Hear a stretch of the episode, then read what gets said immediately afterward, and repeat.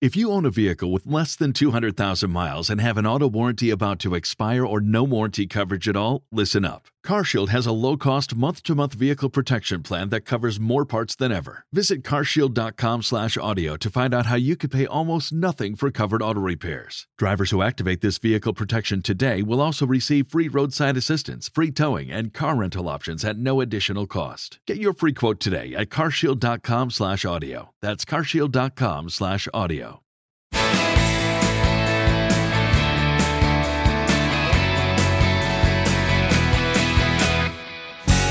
Welcome to the Bulwark Podcast. I'm Charlie Sykes. It is October 9th, 2023, and once again, we find the world at war. These are the hard mornings, I think, to do programs like this because the the horror and the heartbreak is just so much. I mean, watching the images coming out of, of Israel, but also trying to get your head around what it means for the world. The attacks on 10-7 in Israel were that nation's 9-11. The shock, the horror, the elimination of any sort of complacency we had that the world was a comprehensible place. And as I wrote in my morning shots this morning, 20 years ago, George W. Bush talked about the axis of evil. And back then it was Iran, Iraq, and North Korea. But today, this Monday, we have our own axis of evil. And it is Russia, it is Iran, and it is Hamas and to break it all down, including the way the zone is being flooded with disinformation and uh, moral equivalency. We're joined, of course, by my colleague Will Saletan. Will, good morning. How are you? Good morning, Charlie. I wish I had some cute uh, sports talk for today, but with all this no, uh, tragedy and death, yep. No, we might as well dive into it because there is so much. I mean, I think the anticipation was that we would be talking about, uh, hey, the chaos of the House of Representatives. And this is one of those reminders that you know, there is a reason why it is a really bad idea to even think about shutting down the US government right now. It's a terrible idea to be playing political games with the US military. And what an awful time to be without a Speaker of the House of Representatives. And by the way, those are like the least important things for us to talk about this morning. So, where do you want to start here? Where do you want to start this vicious surprise attack by Hamas, which is going to lead to an absolutely righteous but terrible response from Israel. What do you think? I think Americans have trouble grappling with the magnitude of this because Israel's a much smaller country, obviously. So yeah. we have about 35 times the population of Israel. And they have, as of this morning, reporting about 700 deaths. Okay. So that would be, in American terms, that's about eight times the size of 9 11 in terms of proportional to their population. And that's just the number of deaths. The nature of it is horrific. Obviously, we had planes flying into buildings. They just had, you know, a thousand or so Hamas they're called fighters. They're not really fighters. They're, you know, rapists and murderers. They they went into homes. They like they murdered people. They went to, as you saw, and I think you reported, a music festival that was supposed to be celebrating peace, peace and love. Right. They yeah. gun people down. They went in there Hundreds. just mowed people down. Yeah. Right. At least 100. I've seen upwards of 200 reported. They dragged away children, old people, Holocaust survivors. They targeted civilian populations. So it's a horrific attack, both in its quantity and in the nature of it. And the way that they are taking videos of some of their worst atrocities as if to celebrate them, blowing up ambulances, you know, uh, naked women in the backs of trucks, the bodies uh, in the backs of trucks, uh, the murder of children. The barbarity of it is overwhelming. But there's also the shock of the incredible failure of intelligence that allowed this to take place. I mean, Israel has one of the most sophisticated intelligence operations in the world. I mean, so do we. And yet Hamas pulled this off. And it doesn't detract anything from the barbarism to say that this was sophisticated. It, was a land, sea, and air attack. They launched thousands of rockets. Then they used bulldozers to break through the wall. They had terrorists with hang gliders landing and securing territory that enabled them to move ahead. It appears to have been incredibly well planned and well orchestrated on a mass scale. Is it too early to go into the how did this happen? How did this happen to a country that has such a sophisticated understanding of its enemy as Israel? all of the statements from public officials in Israel and the United States are, oh, let's not do second guessing of the intelligence. Right now, we need to focus on. Right. I, yeah, I, I, hear that. But you and I are not subject yeah, to that. Yeah. This was a massive intel. And it's, as you point out, Israel is supposed to be like the best country at intelligence. The best. Right. Right. And they have to be. Yeah. They're surrounded by enemies. There's constantly plotting against them. So it is shocking that they missed this. This is, I believe, more than 2,000 rockets. I'm not sure what the eventual number will be. Yeah. The rocket parts, by the way, are exactly what Israel tries to prevent from going into into Gaza, right? Right. There's a lot of screening of what goes in there. And they have massive, first of all, they have electronic surveillance. They have human intelligence that was supposed to penetrate this. But to miss all of this, to miss all of the methods, the, Right. the, the attack itself, the rocket parts, the, the hardware that went into this, just shocking, just a shocking failure. And and this Israeli government, part of me is saying, Charlie, let's not get into recriminations. We're a podcast. We can do that. They Yeah. had one job. this was Benjamin Netanyahu. Right, this is right, Likud. right. They have one job, and it is security, and they failed. Did the incredible division in the country, the political division in the country over the judicial reform, was it a distraction? Did it actually degrade Israel's ability to anticipate and stop this? Do we have any idea? I mean, by the way, that's got to be a big question. Whenever the second guessing starts, that's got to be one of the central questions, don't you think? I don't think so. Okay. In a situation like this, there's a lot of attribution of if only we had done this, if only this hadn't been the case. I don't believe any of that. This attack was it's the 50th anniversary of the Yom Kippur War. Hamas planned this. They've been building it for a long time. But what exactly precipitated it, whether imagine that the Saudis already had signed a deal with, with Israel. There was Right. already a recognition and all a treaty and all that. They would have done it anyway. Absolutely. They Right. did it when they could and they did it on this anniversary. there's two levels of i think intelligence failure here one is the how did they not see that they were assembling this attack the missiles the hang gliders the fighters all of that that's the sort of the hardware version of it the software version of it is the larger intelligence failure the really fundamental misunderstanding of Hamas and what Hamas was capable of doing and what Iran was capable of doing. There's a lot of naivete, I think, some belief that, well, Hamas may have been a, you know, terrorist organization, but they wouldn't do this. Iran, we can actually negotiate with them. We can do, and we're going to get to the whole Biden administration and the spin on that, the deal they just cut with Iran. But it strikes me as kind of a fundamental misunderstanding of the nature the nature of, of our existing axis of evil, I guess. What do you think? Some of the background for this was that Israel thought that Hamas was not going to do something like this because Right. Israel was trying to be. Look, Charlie, there's no way for us to talk about this topic without pissing off a bunch of people. Yeah, fine. Yeah, I'm down with that. So, for those of you who, you know, believe that what Israel is doing in Gaza is unjust and resistance is Yeah. necessary and all that stuff, sorry, but what I'm about to say, Israel was trying to be kinder, gentler with people in Gaza. To be fair about the situation in Gaza, Gaza is a giant hostage situation in which a bunch of militant killers control a territory in which a lot of innocent people live. And it's very difficult to get to one without accidentally hurting the other.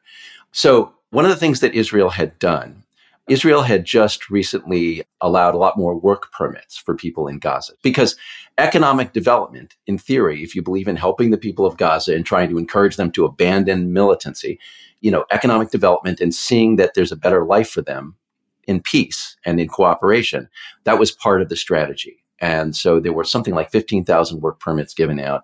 And the Israeli authorities apparently thought that Gaza was going to be Mm. quiet because of that. And that seems to have been a mistaken bet. And so one of the tragedies coming out of this, Charlie, is that voices inside the Israeli government and in Israel in general who believe that being nice to Palestinians doesn't work and that you can only show them the fist. Those people have gained credibility as a result of this attack. I don't agree with those people, but they've gained credibility. So, just a little bit of background here. Israel withdrew from Gaza more than 15 years ago, right? Right. But then the decision was made to allow Hamas to participate in the elections, and Hamas won those elections. So, in retrospect, huge mistake, miscalculation, thinking that, hey, let's let Hamas act like a regular political party in government, and maybe they won't be uh, bloodthirsty terrorists. Yeah, and this is a constant frustration for anyone who deals with the issue of Palestine. You have Yeah. constantly attempts to separate the extremists from the moderates, and very often the moderates just turn out to not be very moderate. Yeah, like a Fatah. Yeah. Shortly after this attack was underway, and it was clear that it was barbaric and awful, I saw in CNN a supposedly moderate Palestinian politician, uh, Mustafa Barghouti, was being interviewed, and Christiane Amanpour is trying to tee this guy up. She's saying, "But of course, Hamas is your enemy. You're for," and he's like, "No, no, Hamas isn't our enemy. Israel's our enemy." And I'm like, "This is the moderate." Let's dive into this whole Iran situation because clearly it looks like Iran was funding arming them. Hamas uh, saying that that Iran was behind a big Wall Street Journal exclusive story this morning, talking about you know Iran being part of the, the planning of all of this. The Biden administration just cut a deal with Iran. And of course, this is becoming now a partisan cudgel. A lot of disinformation, misinformation about the $6 billion in Iranian assets that were unfrozen. Now, We'll talk about the, the fact check on that in a moment. But this has been seized on from a political point of view to score political points, saying, I mean, there are people like Rick Scott and Tim Scott out there saying that the Biden administration funded this attack. And I think they're referring to the Iranian money, but also the fact that we've been giving a lot of aid to Gaza as, as well. So let's sort through all of this. Bad look for the Biden administration that it cut a deal with Iran, or or just a lot of totally disingenuous demagoguery by the Republican critics? Where do you come down, Will? Both. Why not both? Okay. All right. Interesting. It's not causally related, but it does look terrible. This is the way American politics is sorted out. Republicans are the anti Iran party, isolate Iran, right? And Democrats are the, you know, if we make nice with the moderates, we can somehow encourage positive developments. And then this happens, right? And just to be clear, we don't yet have solid intel yeah. although everybody believes that Iran is behind this. You don't get all those rockets in Gaza without Iran helping. I mean, Hamas is saying Iran did it. That's for the sake of this assumption that, that Iran is like deep in all of this. Right. I mean, I think we need to make it clear. This $6 billion itself did not finance it. Okay. The money, because the money has not yet been released. Now, the US government says it's only for humanitarian use, but I mean, come on, let's not be naive. Money is fungible. I give you $6 billion. You, you know, you have to spend it on your garden. You know, you're also going to be able to then be able to afford a, you know, whatever you want to do. But I guess to your point, though, this goes back to the, the way Israel, perhaps uncharacteristically naively underestimated what Hamas was capable of. Even cutting a deal with Iran seems in retrospect to have been based on assumptions of their moderation or their restraint that have not aged well. No, no. And Charlie, the $6 billion was part of a deal to get out how many American hostages? Like five? Okay. There's now at least 150 hostages I know, that just got taken, and they're inside Gaza. They're in tunnels. They're they're already apparently supposedly being killed in some of the airstrikes because yeah. they're human shields for mm, so we've right. multiplied by 30 at least the number of hostages and the 6 billion is out the door that's why we once said we never negotiated with terrorists it's a bad look and it's a bad bet and again as in the situation in gaza the voices who say we need to be harder, we need to be tougher, we need to be more of isolating of Iran have gained credibility with this. But by the way, Charlie, it would be so much better for the people of Gaza if we had better intelligence linking this to Iran, like clearly, because it would be so much better if the retaliation were focused on Iran. Ooh, but that's a wider war, though. What are you asking for? I, okay. Will, where are we going I, here? All right. So there are ways to retaliate that are not necessarily about dropping bombs. Yeah. What I'm really concerned about, Charlie, is we're going, and I don't want to jump ahead of the conversation, but there's going to be the carnage in Gaza like you would not believe. A lot. And it is absolutely horrific and terrible that innocent people in Gaza are going to pay the price for this. I'm not necessarily saying that Israel is wrong to take a deterrent action, but even if you believe that Hamas is responsible for what's happening in Gaza, it's terrible for the innocent people there. It is, and, and but here's also where there's there's not symmetry. The Israeli military forces are warning the civilian population to evacuate. They're saying, "Look, this is what you should do. You should not be in these areas." This was not something that Hamas did or Israeli. So there is not a moral equivalence between what happened over the weekend and what is about to happen.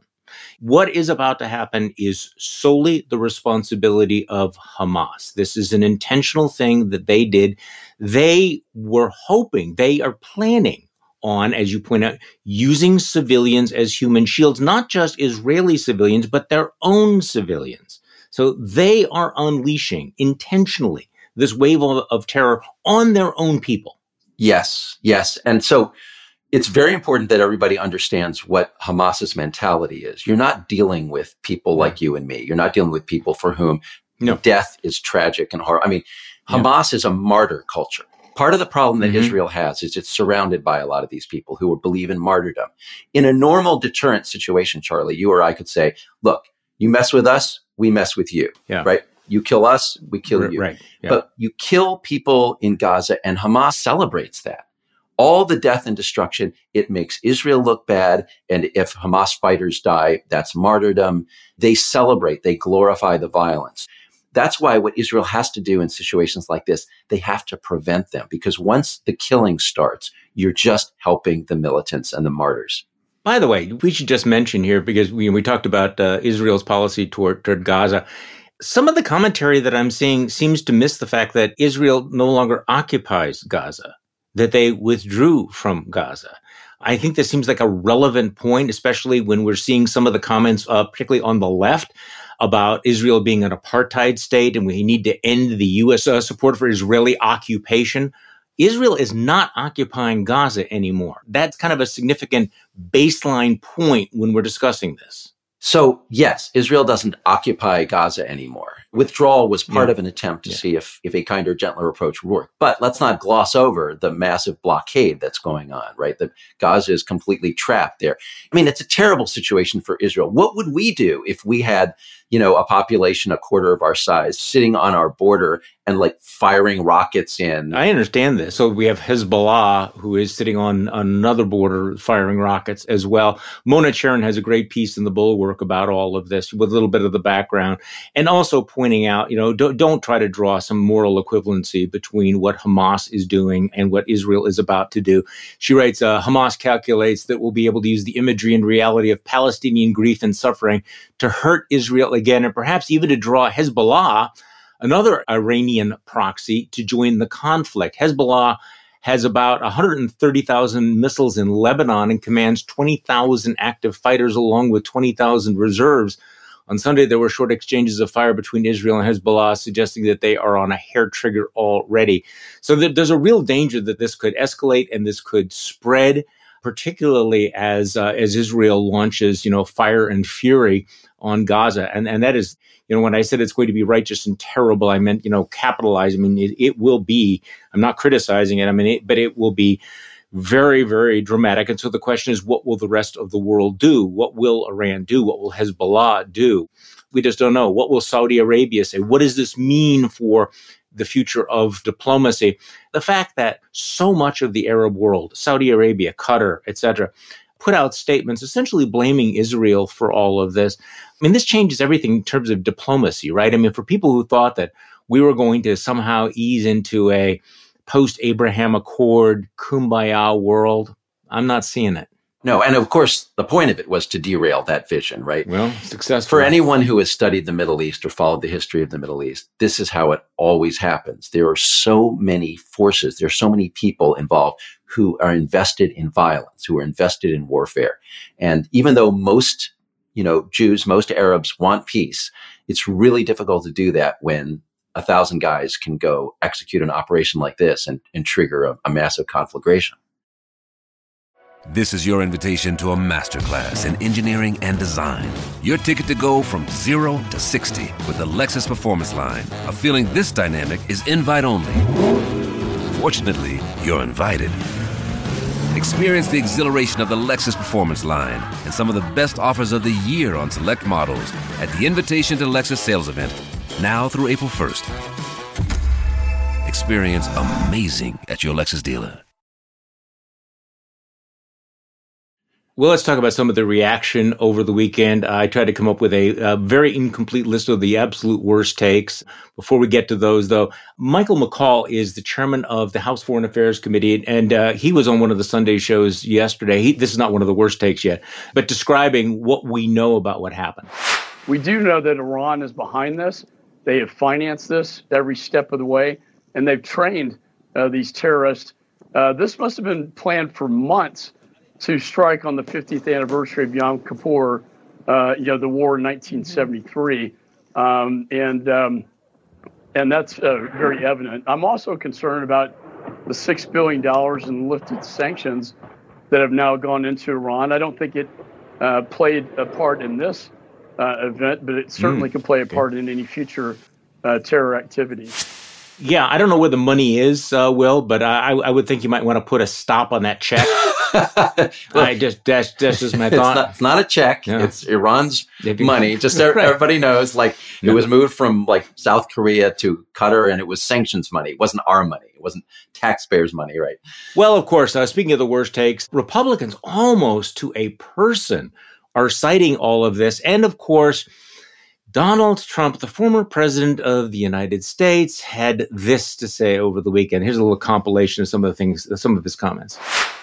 The war happened for two reasons. The United States is giving and gave to Iran six billion dollars, six billion over over hostages, over hostages, and what's going on with Israel right now. People were shocked. I wasn't shocked because two weeks ago we gave him $6 billion. He wasn't shocked. Oh, fuck that guy. We're going to hear that $6 billion every minute of every day for the next several months, I'm guessing. So you and I, Charlie, we, we exhale carbon dioxide, right? Donald Trump exhales lies. And this is a really spectacular one, right? He says two weeks ago, it's actually like four weeks ago, we transferred this six billion. He lies about what it is. So that's four weeks ago, right? Meanwhile, McCaul is saying, obviously, this was planned for months, right? Because it was planned for this 50th anniversary. So the logistics that went into this with getting the rockets together and everything took a long time. So Donald Trump is lying. He's lying because all he cares about is attributing to Joe Biden and to this transfer of Iran's money the reason for this attack. The attack was going to happen anyway. There's no causal connection. It just looks bad. Okay, um, among other really, really bad takes, and we can just sort of run through this. Uh, Elon Musk actually linked to an account on X that refers to Israel as the Zionist regime, the Jewish terror state. He since deleted that. Musk recommended this information. Uh, he said, you know, go to you know this site for information on the Israeli attack. It's an anti-Semitic account with a history of spreading disinformation. Wonderful. Don Jr., uh, this is one of my favorite tweets. Don Jr. used the incident to display his own uh, inveterate ignorance once again. He actually put out, How is it possible that I've seen more videos out of this war in Israel in a few hours than I've seen in Ukraine in almost two years? I don't know, maybe because you've had your head up your ass for two years, because you've been too busy kissing Vladimir Putin's butt to notice what's going on in Ukraine. I regret to tell you that Laurence Tribe, a progressive law professor from Harvard, who we have quoted many times, also in a since deleted post, put out Is Netanyahu wagging the dog of war to get attention away from his own war in the independent judiciary? JD Vance, of course, blames America first. By the way, this is a new thing among Republicans, blaming America first. We did it. We paid for it. J.D. Vance says, as we watch this horrible situation in Israel unfold, Americans must face a stark truth. Our tax dollars funded this. Bullshit. The Democratic Socialists of America, have you followed this one? Oh, God. They're having a rally in support of Palestine. And this uh, Democratic uh, congressman named Richie Torres really went on a torrent this weekend attacking the Democratic Socialists and his colleagues from the squad for attacking Israel or blaming Israel. I, I don't know what Richie Torres' story is, but but he is really outspoken. He said the New York City DSA, uh, Democratic Socialists of America, is planning to hold a rally tomorrow glorifying the terrorism of Hamas as resistance. And then he just you know walks through how awful that is. So just a reminder, there is a an element of the left that has been consistently anti-Israel and will blame Israel for anything. Let me pull back from whether this is right or left and just draw a, a general argument. Yeah. What happens in politics is we tend to sort of find people who agree with us and then we form like-minded silos, right? And we have our issues. There's your issues and there's our issues. Like right. Ukraine, Tribes. if you're yeah. on the right now, Ukraine is your issue, you lefties, right? But Israel is our issue, right? So yeah. don't care about Ukraine, do care about Israel. Or the I care about the Palestinian cause. And so even on a day when a bunch of Hamas terrorists went and murdered a bunch of Jews, I'm going to like talk about Palestinian rights. Read the room, read the situation. Okay. Like, and just to turn things around for a little bit, about 30 years ago, a Jewish settler went in and murdered like 30 Muslims who were like praying in Israel, right? That would have been a really bad day for me to talk about, you know, the importance of defending Israel against extremists, right? So folks, I appreciate all the concern about Palestinian causes. Today is not the day for that. It's going to be really bad in the next couple of weeks as Israel goes into Gaza. And, Very and by the way, Charlie, this applies to us too, right? For those people who believe in Israel's right to defend itself and who recognize the threats to Israel, we mustn't lose our souls and we mustn't lose our perspective. And just because it is true that Hamas uses human shields does not mean that Israel should go into Gaza with no regard for civilian casualties as a result of its operations. Okay, here's a strange one. Here's a strange reaction. Mike Pence, who, in case you forgot, is actually still in the race for president, uh, Donald Trump's former vice president. Remember him? Remember Mike Pence? Who occasionally says like things that you go, hey, that's wonderful. He had this to say in reaction to the attack on Israel this week. And listen to this. I also believe this is what happens when we have leading voices like Donald Trump, Vivek Ramaswamy, and Ron DeSantis signaling retreat from America's role as leader of the free world. Ooh, I really want to agree and applaud that. all of my instincts, I have to say, I mean, they're all up there going, but then I go, wait, wait, wait if we accept the argument that this has been planned for a long time and it's hard to get into Hamas, I don't think that Hamas launched this because of anything that Ron DeSantis or Vivek Ramaswamy has been doing. I would be more than willing to blame this on Donald Trump, but I'm not totally seeing this. And I thought it was interesting that Mike Pence, who's basically been handed this high lob to do what he does so well, which is just attack Democrats, that he decided to turn this on his fellow Republicans. The whole thing was puzzling me. What did you think? Can I applaud Mike Pence here? I, I, mean, okay. I've been enjoying Mike Pence ever since several weeks ago. He gave a speech about populism versus conservatism. I mean, it was great. Wonderful speech. Pence yeah. has been in the process. I know everybody, there are a lot of bulwark readers and listeners who like despise Mike Pence. He stood next to Donald Trump. It's all true. But recently, Mike Pence has been on a start to express the truth tour and so he's been acknowledging a lot of the stuff. He's right. Okay, but he had to take a partisan political shot. I guess I'm trying to have a something of a consistent standard here. Is that if your first reaction is to say, how can I score a political opponent against somebody that I'm running against? It's like uh, a little cringy?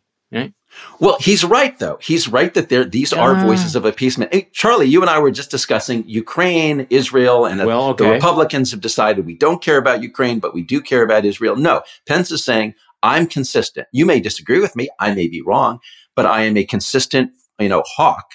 I believe in a strong American foreign policy and a strong American involvement in Israel and in Ukraine. And these guys like JD Vance can't talk soft about Ukraine and then suddenly pose as hawks when it comes to Israel.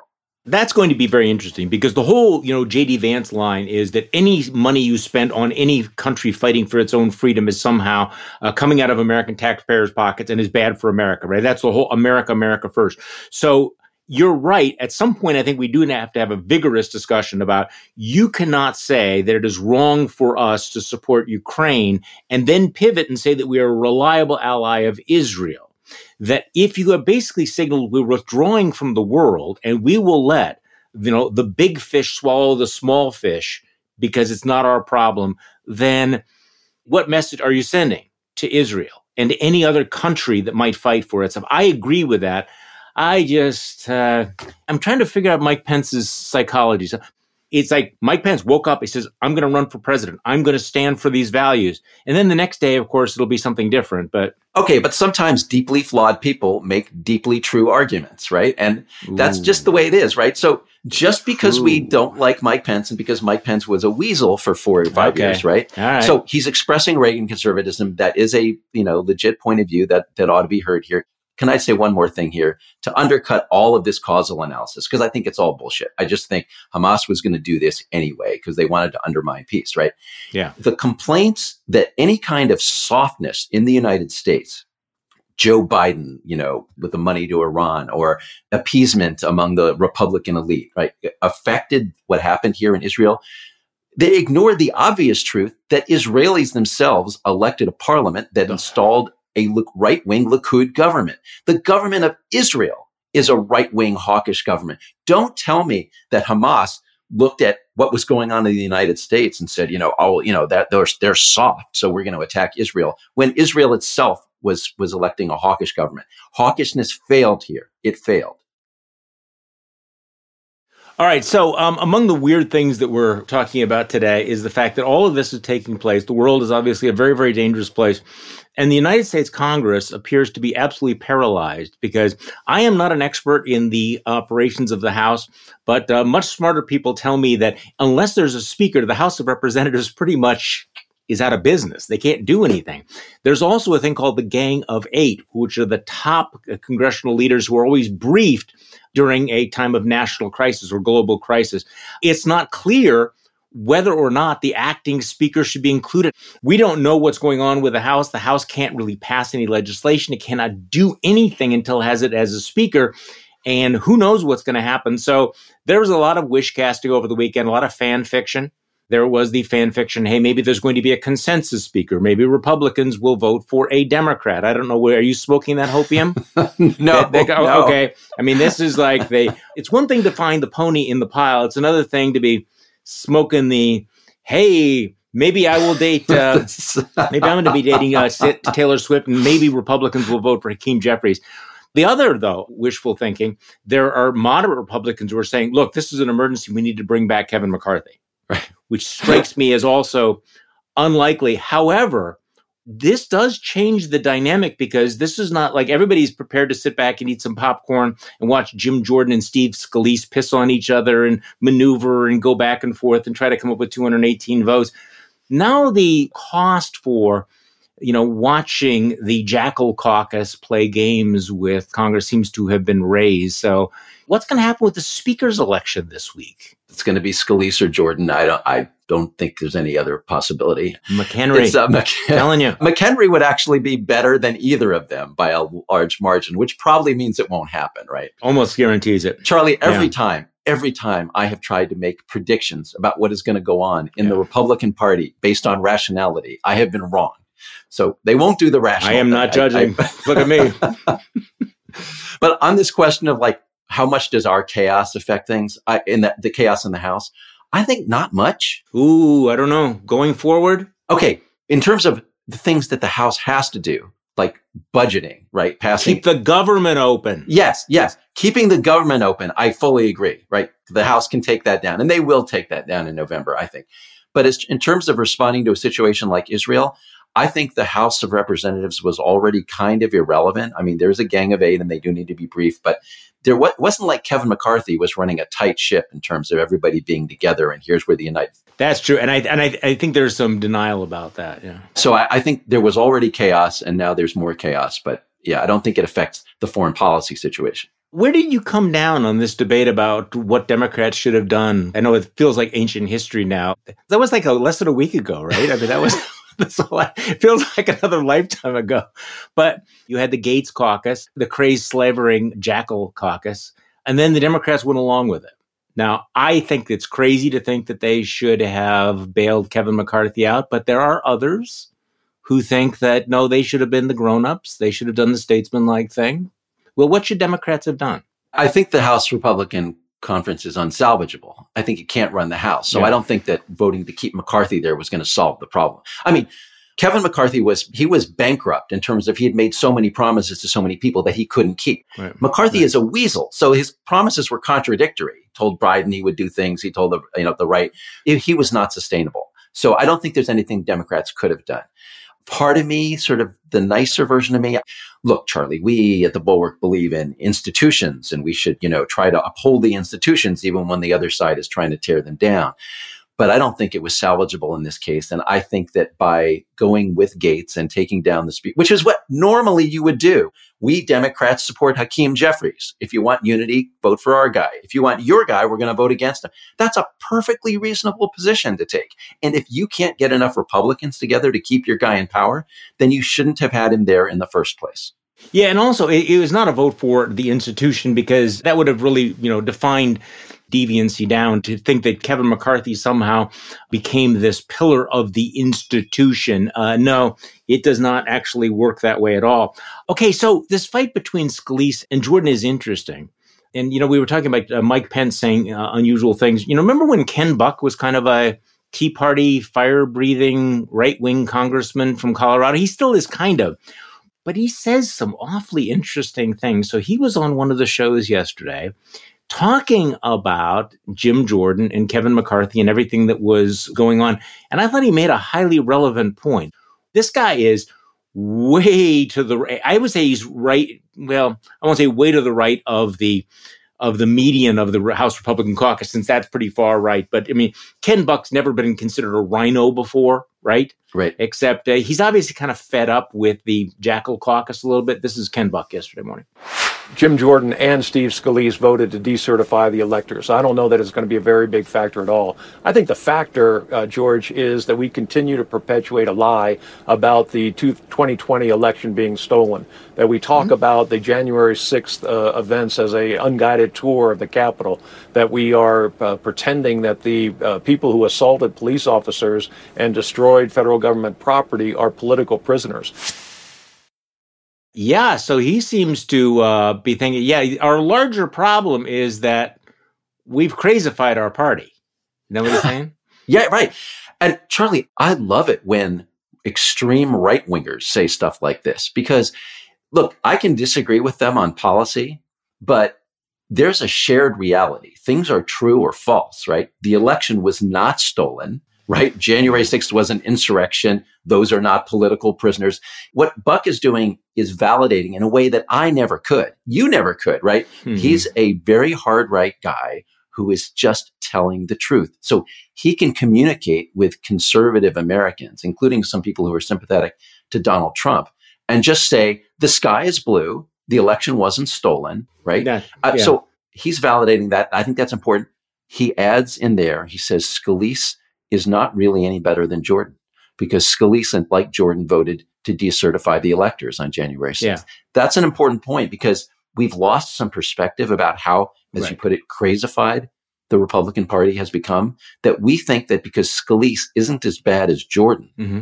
that Scalise would be a sort of moderate speaker. He would not be. In one respect, there is a distinction between the two. And it's not that Scalise is better, it's that Jim Jordan is exponentially worse. It'll be interesting to see whether or not it's relevant to the House uh, conference that Jim Jordan was very much a conspirator on January 6th, that he is knee deep, that he's not just one of the guys that voted against certification. I mean, he's got his fingers in it. He defied the subpoena. There's a very, very detailed piece by David Corn over in Mother Jones. I mean, think about how weird the world is that I'm citing Mother Jones. but David Corn's a very good reporter, and he lays out all the ways in which Jim Jordan was a co-conspirator in what many of us regard as an attempt to overthrow the U.S. government and overturn the election. Now, maybe that won't matter, but what a statement it will make for House Republicans to nominate somebody who was that active in trying to throw out tens of millions of votes I just think it's going to be extraordinary. Who really was complicit in this violent attack on the U.S. Capitol, in which, can I remind people, people died and police officers were assaulted? This was Liz Cheney talking about Jim Jordan. I think it was on Wednesday. She said, as exactly what you said, Charlie, quote, Jim Jordan knew more about what Donald Trump had planned for January 6th than any other member of the House. If the Republicans decide that Jim Jordan should be the speaker, there would no longer be any way to argue that a group of elected Republicans could be counted on to defend the Constitution. So she's not just pointing out that Jordan was up to his eyeballs in the plot. She's saying that if other Republicans, if the House Republican Conference decides that that man, someone who did that, should be Speaker, then the whole Republican Conference cannot be relied upon. And she says any Republican. She is talking about an entire political party, and she's right. Well, Jim Jordan has some other baggage as well. And yesterday, Nancy Mace, who, by the way, this is where Kevin McCarthy and I actually agree. Nancy Mace is a whole different story. Try to figure out Nancy Mace. Nancy Mace, again, is one of these people who they'll have good days and they'll have bad days and they'll have like, oh, what the hell days. So she was on one of the talk shows yesterday and she's asked about some of the other issues involving Jim Jordan. I know you've been outspoken about um, defending victims of sexual assault due to the past allegations against Jim Jordan mm-hmm. that he turned a blind eye to sexual abuse. Give you any reservations?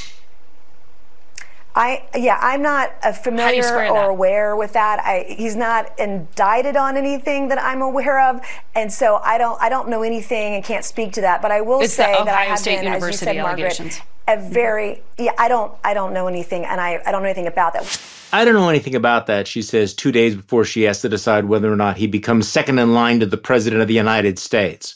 now I'm just going on this national you know program to talk about Jim Jordan and I don't know. He may become the next Speaker of the House of Representatives, but I don't know anything about that.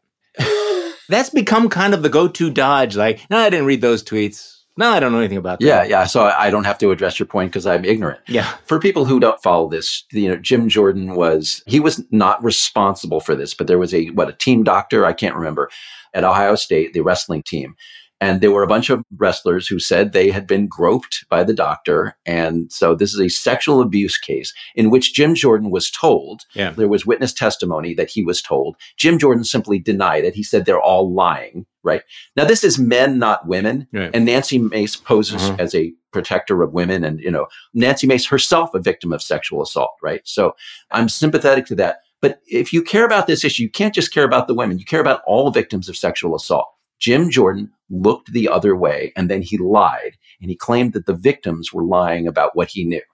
I forget how many years ago this happened, but it's never too old. And, and if he's going to be speaker, it's going to become an issue again. Absolutely. This is what blows my mind about politicians. Every time you, you assume that they're going to behave in a rational manner, well, if you ever assume that, if anyone ever assumes that, they're quickly disabused of all of this because it is a little bit like, you know, the, the RNC is about to nominate Donald Trump with all of his indictments and the crimes and the impeachments. And then the House Republicans go, hold my beer. Look who we're going to put in as speaker. We're going to put in the mini me Trump who's also got this credible allegation of looking the other way of a sexual assault. I mean, Jesus Christ. By the way, can we stop hearing about groomers on the left when oh, we have, I God. mean, with Denny Hastert, Jim Jordan. I mean, if can you imagine what the record of a worthy Republican- successor for Denny Hastert? Okay, now that's a great line, right? Jim Jordan. yes, yeah. You missed Denny Hastert. Here's Jim Jordan coming. oh, jeez. Yeah. From the people who brought you Speaker Denny Hastert, here is Speaker Jim Jordan what could possibly go wrong, right? Something like that. Okay, so in the time we have left here, I talked with Tim Miller about this. I'm trying to figure out what Democrats and the Biden administration are doing with the border. And, and, I understand that that's maybe not the top issue this Monday morning, but I wanted to get your take on all of this because uh, you've had what what could be interpreted as changes in direction or vibes involving the building of the wall, changes in policy involving deportation of asylum seekers and illegal immigrants, but also, very notably, very outspoken, leading, very prominent Democrats who are very critical of immigration policy. Now, here is the Democratic mayor of New York City, Eric Adams, and then I want to play Illinois Governor Pritzker, who's also a very prominent Democrat on this issue. This is um, New York Mayor Eric Adams on refugees. We can't have a rule that one can come from anywhere on the globe and come to New York City and remain in New York City as long as they want, and taxpayers must pick up the cost. We're also getting pushback from the Democratic governor of Illinois, who also had was rumored to you know have some presidential ambitions himself. This is uh, Governor Pritzker my family were refugees to this country too. Mm-hmm. Uh, we ought to welcome them, put them through a process, and if they don't meet the requirements, uh, they should be sent back. Okay, so Will, I'm just getting a sense that there is more resistance in the Democratic Party now to some of the policies and some of the things that are happening with the border. None of them are, of course, going, you know, the heavy handed Trump, throw them all out, build the wall. But there's clearly some, some movement. What is your diagnosis here? Well, a, a, couple of things. First of all, and this goes back to what we were discussing earlier in the context of Israel and Hamas. When the sky is blue, acknowledge it. Reality, acknowledge yeah. it. Democrats have not been looking squarely, honestly, at this massive migration crisis that is that has been coming into the United States and up the Western Hemisphere. Eric Adams is doing that. Eric Adams, you know, he went to the Darien Gap. He looked at this. He's, I mean, he's got migrants flowing into New York, the migrants coming into Chicago. That's, that's what Pritzker is talking about. They're simply overwhelmed. The United States is not prepared. We are not handling this well. We can't have this many people coming in and we can't have them concentrated. It's chaotic and they're concentrated in a few areas. They're overwhelmed. They need federal support. Isn't this what Greg Abbott and Ron DeSantis are saying, Mr. Saletan? It is. And Pritzker says, let's spread mm. out the migrants to not just the blue cities. Mm-hmm. And he's right about that, right? That's a cynical operation. But they are distributing it from these red states because that's where they came in. They came into Texas. And Joe Biden and the Democrats cannot say that's Greg Abbott's problem. We're not going to deal with it. So these Democrats in the North are telling Joe Biden, take this seriously. And Democrats should take it seriously. We were talking before about issue ownership. The whole border issue seems to be an issue that a lot of Democrats have decided is a Republican yeah. issue. And we can't talk about it or we can't talk about deportations because that's racist or whatever.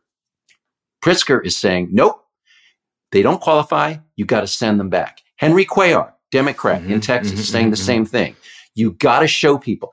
And Charlie, Henry Cuellar has says, you got to put this on TV. You got to show the people in Latin America. We are putting people on planes and we are sending them back. So these are repercussions. It is an administration of a penalty of you will not get a reward for coming into this country illegally. I think Democrats need to embrace that message. Does this validate, though, some of the stunts from Greg Abbott and Ron DeSantis who were putting migrants on buses saying, look, we are overburdened. You, we need to share the pain and aren't now these Democratic governors and mayors saying, yeah, you know, you're, you're right. We can't stick them all in Florida. We can't stick them all in Texas. Well, not Florida, but Texas. Yeah, I would say it does. It half validates it, right?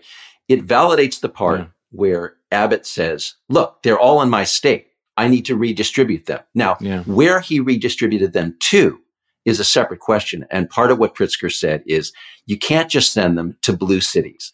And Pritzker's right about that. If we're going to house them in other places, it should be in red America too. But it can't all be in border towns in Texas. Well, we'll have plenty of time to talk about this. I think it's very interesting the way this is played out. I know that Politico over the weekend had an interesting point that in many ways, the extreme position that Donald Trump and the Republicans have taken gives the Democrats a little bit more flexibility because they can, in fact, move toward the center on the issue of immigration, knowing that however far they move, the Republican position is going to be so much more punitive, so much more extreme. So, um, you know, there are areas of doing it, but th- this issue is is not going away anytime soon. However much people would like us not to talk about it, will we have a lot of ground to cover over the next several weeks. We'll talk again next Monday, okay? All right, Charlie. Thanks. Take care. And thank you all for listening to today's Bulwark podcast. I'm Charlie Sykes. We'll be back tomorrow, and we'll do this all over again.